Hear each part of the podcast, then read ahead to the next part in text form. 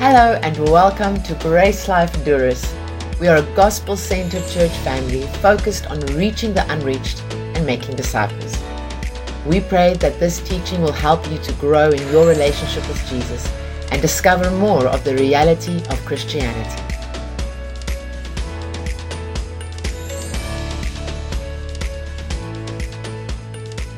Hello, beloved.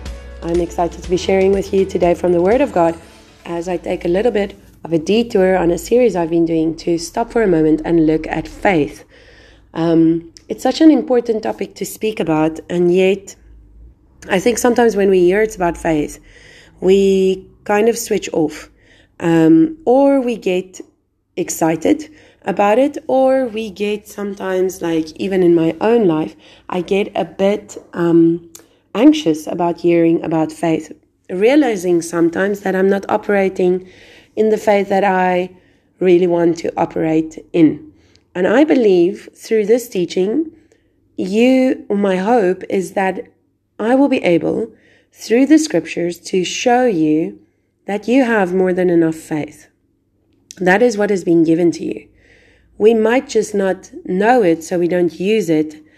Or we might be so busy with other things and distracted with natural things that we don't access the faith we have. So I'm excited to be stopping and talking to you more about faith because we have to start by realizing really the gift we have of salvation so that we then understand and correctly operate in faith the way that God designed us to. So let's start here by just praying and then we'll get right into it. So, Father, I just want to thank you for the amazing opportunity we have once again to get into your word and discover for ourselves who you are to really see you, see who you are as our Father, as our good God, as our burden remover, and to discover once again the reality of our faith as Christians. Hallelujah. Thank you, Jesus, that by your Spirit you reveal to us all we need to know and um, that we will take hold of it and even not just listen to this teaching, but even take it and use what we learned and practice it so we may see it in operation in our lives. Thank you, Father. Amen. So we have to ask ourselves this question What problem does faith solve? And the problem faith, sol- faith solves is basically every single problem in the world. It may not change the circumstances in the world or in our world or what we're facing, but it definitely changes us on the inside in those circumstances and in that world or difficulty you are facing. And we need to hold on to that as we discuss this topic of faith. We might, many scriptures might come to mind right now, but I want to remind, I want to encourage you that I'm going to share with you a concept that I want you to grasp, and then we will also go to the scriptures to seek this out for ourselves further. So first of all, I want you to think if you had all the faith in the world, what would be the benefit of it? What would it accomplish? So, turn with me to 1 John 5 and have a look at the scriptures where it says in verse number 4 For whoever is born of God overcomes the world, and this is the victory that has overcome the world our faith. Just let that sink in. The victory and that which overcomes the entire world is our faith. Who is the one who overcomes the world? But he who believes that Jesus is the Son of God. This is an extremely encouraging verse because it reminds us that the faith we have is the kind of faith that overcomes anything and everything we face in this world. So let's go back looking at faith, we're going to go back as far as we can, and then we're going to walk through it so that we can move ourselves into seeing faith the way God sees it. So, first of all, we must remember that God's call is a call of faith. We are not called to performance. Our salvation is not based on our performance. Our salvation is based on who we believe in. When you have put your trust in Jesus as your Savior, you have used your faith for the right purpose. So, very much far along the story, or far, far back in the story, we start with Adam and Eve. And what we see there is that at creation, God created in his image. Now, God is a faith God. God is a God of faith. He believes. You can find it everywhere in scripture. You just have to turn the pages, Old Testament and New Testament, and you will see that God believes in us. God believes in himself. God is faithful. God is full of faith. Now, when he created us in his image, he also gave us who he is. So God has a nose, God has hands, and God has feet, and God has a heart. You find it all around scripture. You hear it as you read it or as you listen to it. You see the characteristics of God. God is full of kindness and love and gentleness and patience, and God is full of faith. How do we see it the best? Is in the person of Jesus. Jesus, the Word became flesh. Because he is flesh, so he becomes the one who represents God to us on earth and reveals him. And Jesus himself walked the earth full of faith. But if we go back to Adam and Eve, we see that what we were naturally created with to rule and have dominion on the earth was faith, natural faith. God gave us faith. I have seen the worst unbelievers operate in their natural faith. I have had moments in my life where I do not think about what I'm going to do next, but by faith, I just do the next thing. Naturally speaking, I plan tomorrow. You plan tomorrow. Do you have a plan for maybe even a month, a year from now, and that is all based on natural faith, which is also based on facts. So we ourselves inherently has faith. We have faith, okay? It is given by God to the created man, Adam and Eve, so that we may operate in this earth and we may use that natural faith for its purpose. So, what is the purpose of that faith? Our purpose of having that faith is that we were created to use it to believe in God. Adam and Eve failed, and they clearly showed us they failed. Instead of believing in the voice of their Lord and Savior, their God, who is also a Savior, they believed the voice of the liar, and they put their faith in what he said to them. So they failed because they didn't use their faith for what it was supposed to be used. Yet faith was not removed from them or taken away from this creation. It is still there, but it was used for the wrong reason. Now, many, many years later, after that story, we get to Jesus. And what we see in Jesus is here is an example of one who walks by faith. Faith in God and faith in who he is, the Son of God faith. And because of that faith, he also has a lot of faith in his purpose. He believes in the purpose he has. He knows God is faithful to complete it. He knows who he is according to scripture. And what do we see? Do you ever read in Matthew, Mark, Luke, or John anywhere that God, that Jesus ever prays to God for more faith? Think about that. See, the problem is when we only focus on our natural faith, we actually limit what God wants to and can do through us. Because when we read through the Gospels, Matthew, Mark, Luke, and John, we too quickly associate with or recognize ourselves in what? Either the disciples or in the person in the account. Maybe the sick person, maybe the person needing advice or counsel or help from Jesus, or the person receiving from his teachings. And those are great and good. But you know, God is calling us to see ourselves in the Son. Not that we are the only begotten, but we are sons of God. That is what Scripture calls us. He is the firstborn, and then we follow. We should see ourselves as He is. Yet, how many times have you found yourself looking at a situation or being in a place where you find yourself praying for more faith? It's so easy to slip into that, or even looking at circumstances and think, I just don't have enough faith for this. We can even say things like, I'm just very realistic. I don't believe for things like that. I'm not there yet. It's saying that every single one of those statements is disqualifying us from that which is already given to us by our belief in Jesus.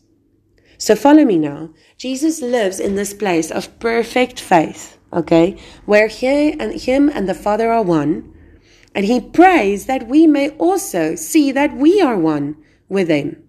He never prays for more faith. He is bold and confident in who he is and who God is to him.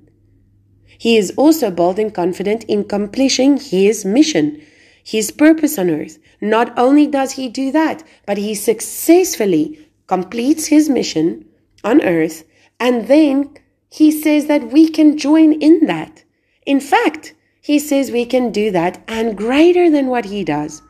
That is incredible. We feel, when we look at our life, look at ourselves, look at our results, we feel that we could not dare to do that as well. What a statement, Jesus, but you couldn't really have meant that. It's because we don't understand what happened when we became born again. So let's just pause for a moment and think about this. So, when we think about the new creation, we realize that there is something very special. First of all, it says in Scripture that when we believe in Christ, we become one spirit with Him. So, the moment you take your natural faith and apply it in the right way and for the right purpose to receive salvation, your natural faith has accomplished its work. Remember when Jesus says to his disciples that faith as little as a mustard seed can move a mountain? That is incredible to think that your faith, your natural faith, could accomplish salvation, could not accomplish it, but could take hold of it, that you would become born again, a brand new creation, born of God because of your faith. No longer born of the will of man, no longer born of flesh, but born of God because you've put your faith in your Savior. Now you have become one spirit with Him as well. Think about the implications of that for a moment. It says in Scripture, let's go there quickly 1 Corinthians. Turn with me there so I can just show you. Uh, sorry, 2 Corinthians 5.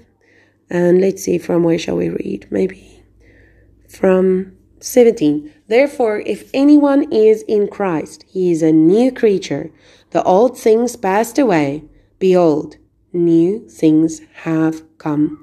What is this talking about? It's saying that when you receive Jesus, you are in Christ, you are a new creation.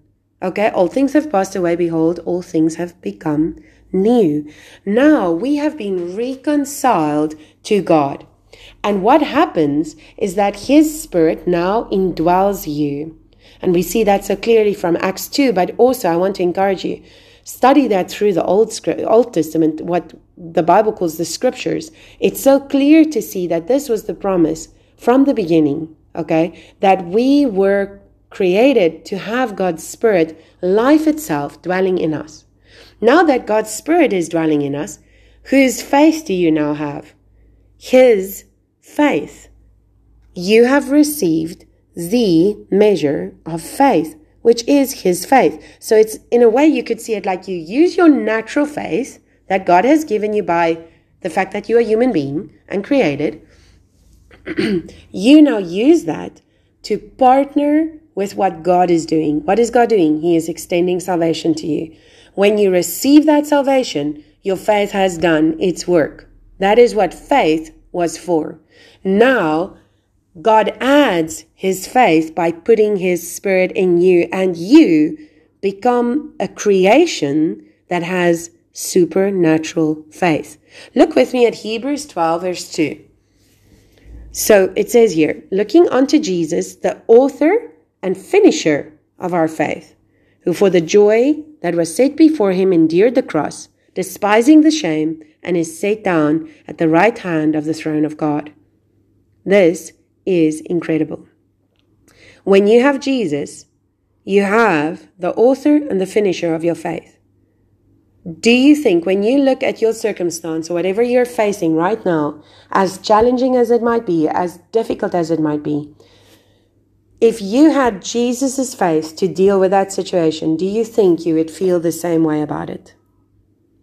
I can honestly say I know there's situations and things in my life that when I started preparing for this message um, more than a week ago, as it was coming up over and over in my heart, longer even before that, the last week looking at the scriptures, I've realized that I myself still look at circumstances not through the eyes of Jesus' supernatural faith that is now acting inside of me. It's acting, it's alive, yet I rarely use it for what it was supposed to be used. You see, our natural faith was supposed to be used to receive salvation. And once we've done that, now we receive an incredible thing, which is called God's own faith. Because now God's Spirit is dwelling in us and He is full of faith, and now I can access that supernatural faith. Let me just confirm with you that you've been made one with God by just going to a few scriptures. Let's start with 1 Corinthians 6, verse 17. Hmm. 1 Corinthians 6, verse 17. You'll hear I'm using an electronic Bible, which is not my preference, but for today, this is what I have. It says, But the one who joins himself to the Lord is one spirit with him. Now, in context, this is talking about immorality, but this is still the truth that the one who joins himself to the Lord is one spirit with him. How did you join yourself to the Lord? Romans tells us by heart belief and mouth confession that Jesus is Lord and that he is the one who died for your sins and is risen again for your righteousness, and you put your faith in him. Now, what happens? You become one with his spirit. You and him, you are now one. Look at this in another part of scripture, John 17. Let's just see here. John 17, and I am sure it's verse 21 to 24. Okay, listen carefully.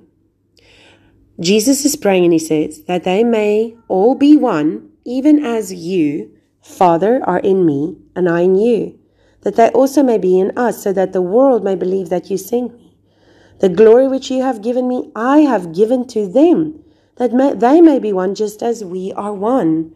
I in them, and you in me, that they may be perfected in unity, so that the world may know that you sent me and loved them, even as you have loved me. Father, I desire that they also, whom you have given me, be with me where I am, so that they may see my glory which you have given me, for you loved me before the foundation of the world. This is super amazing. Jesus is saying that we have the right to know that we are one with God, even as He is one with God. And their operating system in this oneness, in this relationship of theirs, their if we almost want to say their currency, you know, when you travel to countries, your currency changes. The currency of heaven in that relationship is first of all, we know love because John confirms in 1 John 5 that God is love. This is who he is. And part of love is faith. we cannot operate in love and we have no faith. I cannot tell my husband I love him and yet I don't believe in him. I don't have faith in him. I don't trust him. You see, and so in this dynamic of love, almost the currency is faith. so if we have become one with him in this union, then we have what he has. God is not withholding anything from us. Beloved, God is not withholding his faith from you any more that I would be withholding my love from my husband, and so much more than that. We have Holy Spirit living inside of us, adding his faith to our natural faith. And when we believe this, we enter into a supernatural realm of faith that is far greater than our natural faith. We look away from that and look unto his faith and say, Show me how it works. Let me use this example, although it's been used many times before, it's still very good. Think about money that you have in a bank somewhere. Think about that bank. Your money is there in an account. So you have money in that bank, in a bank account. If I was to ask you, which would you rather have? Your money in the bank, in that bank account, or the money of that bank, the entire bank? Which would you choose? Okay. Believing what I am sharing with you now is exactly like that. Instead of looking to your deposit of money in that bank, I am saying to you that what God has given us, and this is incredible, believer, is He has given us the bank. Our work, if you want to say it like that, our part, our inheritance, our destiny, our purpose is to discover what that means. Our prayer should no longer ever be, God, give me more faith. We should never say, I just can't believe for that. We should be saying, God, what should I use this for? How does this even work? I'm asking it daily of myself, God, how do I access more of your supernatural faith that is in me according to scripture, yet I find myself operating far below what I should be as your child?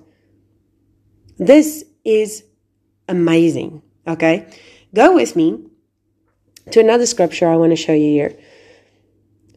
There's many, but let's go to 1 Peter 1, verse 8 to 9. Though you have not seen him, Jesus, you love him. And even though you do not see him now, you believe in him and are filled with an inexpressible and glorious joy. Isn't that true for us when we have received Jesus? When you think back the first time you received him, or you think back on your life and you think, what an incredible journey it's been being with Jesus doesn't it bring you that same sense that it fills you with inexpressible and glorious joy? That's how it should be. Now, look at verse 9. For you are receiving the end result of your faith, the salvation of your souls. So, even the end result of our faith is that our souls are being saved. You see, many times our battle is not really with faith, that we have little faith. It's in our soul with what we think, what we feel, and what we use our will for. Instead of going to God, we focus on how you think you should think or think you should feel about things. Or you just let your emotions run wild in a situation. Let your thinking go to the world's way of thinking what is possible, what is not possible. And if we really were to stand back and, and really take a look at what it means to have God's kind of faith, I think we would stop looking at our faith and start going, Jesus, show me what it's for. Now, I will say this, which encourages me tremendously that Jesus used his faith to reach people and to see the kingdom of God come to earth as it is in heaven.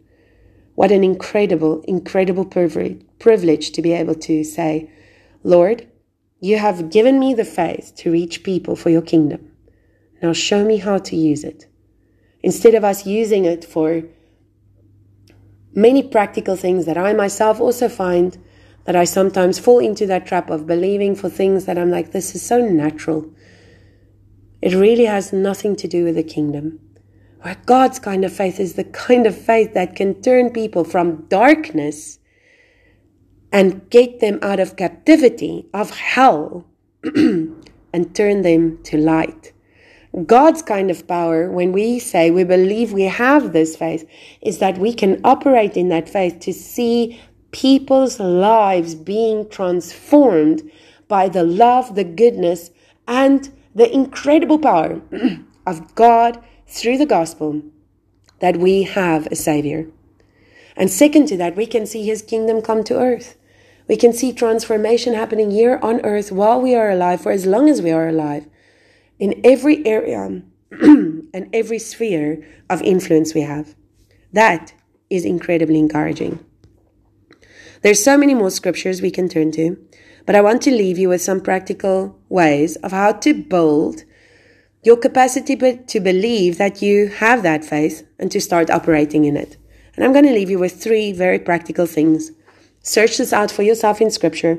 You know, I've realized more and more that when we share a word like this, and when we share or receive words like this, we really need to realize that this is not enough food for us This is only half an hour of sharing something, and I can only really give you a kind of a teaser of what is available.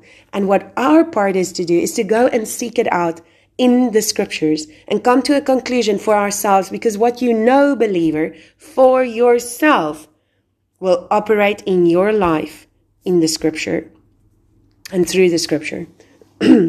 so there's a few ways that you can build your capacity to actually access this. Is one by praying, praying in the spirit. Be if you are not regularly praying, be someone who starts praying more who prioritizes that and who sees it as something valuable to build yourself up in your most holy faith. If we don't practice it, we actually lose things because we're not practicing prayer. We're not faithfully involved in our prayer life in the way that we should be. And therefore, things happen and things don't happen because we're not praying. So, first of all, is to really look at your prayer life and go, is this actually where it should be? And if it is, then great. If you're not seeing your faith working, ask God how to pray better. We also have great teachings on that. Um, if you're not praying as much as you know you should be, then just start saying, where can I start changing that? To be more focused in my prayer life, in connecting to the Lord, and accessing the supernatural faith. Second thing is fellowship. Church is important. Do you know that it's around the believers that we many times see where we are not operating in God's kind of faith? It's around the believers when we hear testimonies and stories of what God is doing through others' lives. It's when we get to say, I need prayer. It's where we go to serve. It's where we go to be a blessing that we operate in this supernatural faith. And of course, hearing and studying the Word of God always, always um, opens our hearts to operating in the supernatural faith. So we practice it by going and doing the word, not just hearing it, but actually going and practicing it. My prayer since studying this out more has really been daily Father, I know I have supernatural faith now, and I can see it more clearly than ever before. How do I use it? Where do I use it? With who can I practice it? you know? And that's awesome because as we see it works, it kind of builds our faith again that it works, you know. Like I said before, praying in spirit and actually being involved. You know, I pray a lot in spirit, but sometimes I realize I'm I'm not really there. I'm just praying. And that's also not right. We need to actually stop many times, stop and say, I'm going to focus in and be purposeful in this prayer in spirit because I want to hear what the Lord is saying. I want to hear what the Spirit is speaking into me, and I want to understand. And then to go and love the unlovable. As God leads and as God shows you, to love the unlovable is absolutely an act of supernatural faith. How can we hurt our faith? Because it's really important we look at this as well. Those are some things that we can do to build it. Where we hurt it is by living in disobedience. And this is not at all condemnation. This is just very good godly correction. You know, God is still a God who speaks. God has a will, God has a purpose, and God has a plan. And our work or our act as believers is to say, well, God, if you have that, I want to be in a line with that. Because if you've put your spirit in me, I can be. So show me. And many times it's true that God has already showed you things. God has already told you where you need to be, what you need to be doing. And we just, we act in disobedience and we miss Him. And that hurts our faith because then we kind of wonder why things don't work out because we're not where God had actually asked us to be or called us to be. So there's no condemnation, there's just correction. Just say, hey, I might need to look at this. What is the last thing God told me to do? And why am I not doing it, Lord? Help me to see and let me obey. And then you obey. It's in our hands. By not praying, like I said earlier, um, things happen because we don't pray. And then we can hurt our faith by not being in the Word, but by being in the world. By not being in the church, but the church being in the world. And so by simply not being around fellowship of the believers, by simply not submitting to leadership, in the way that God actually wanted it to be in church, we also miss out on accessing this incredible gift of supernatural faith that is given to us because of who Jesus is. So I hope this encourages you, but I also hope it stretches you as it stretched me and challenges you to go, wow, this is incredible. How does it work? What does it look like?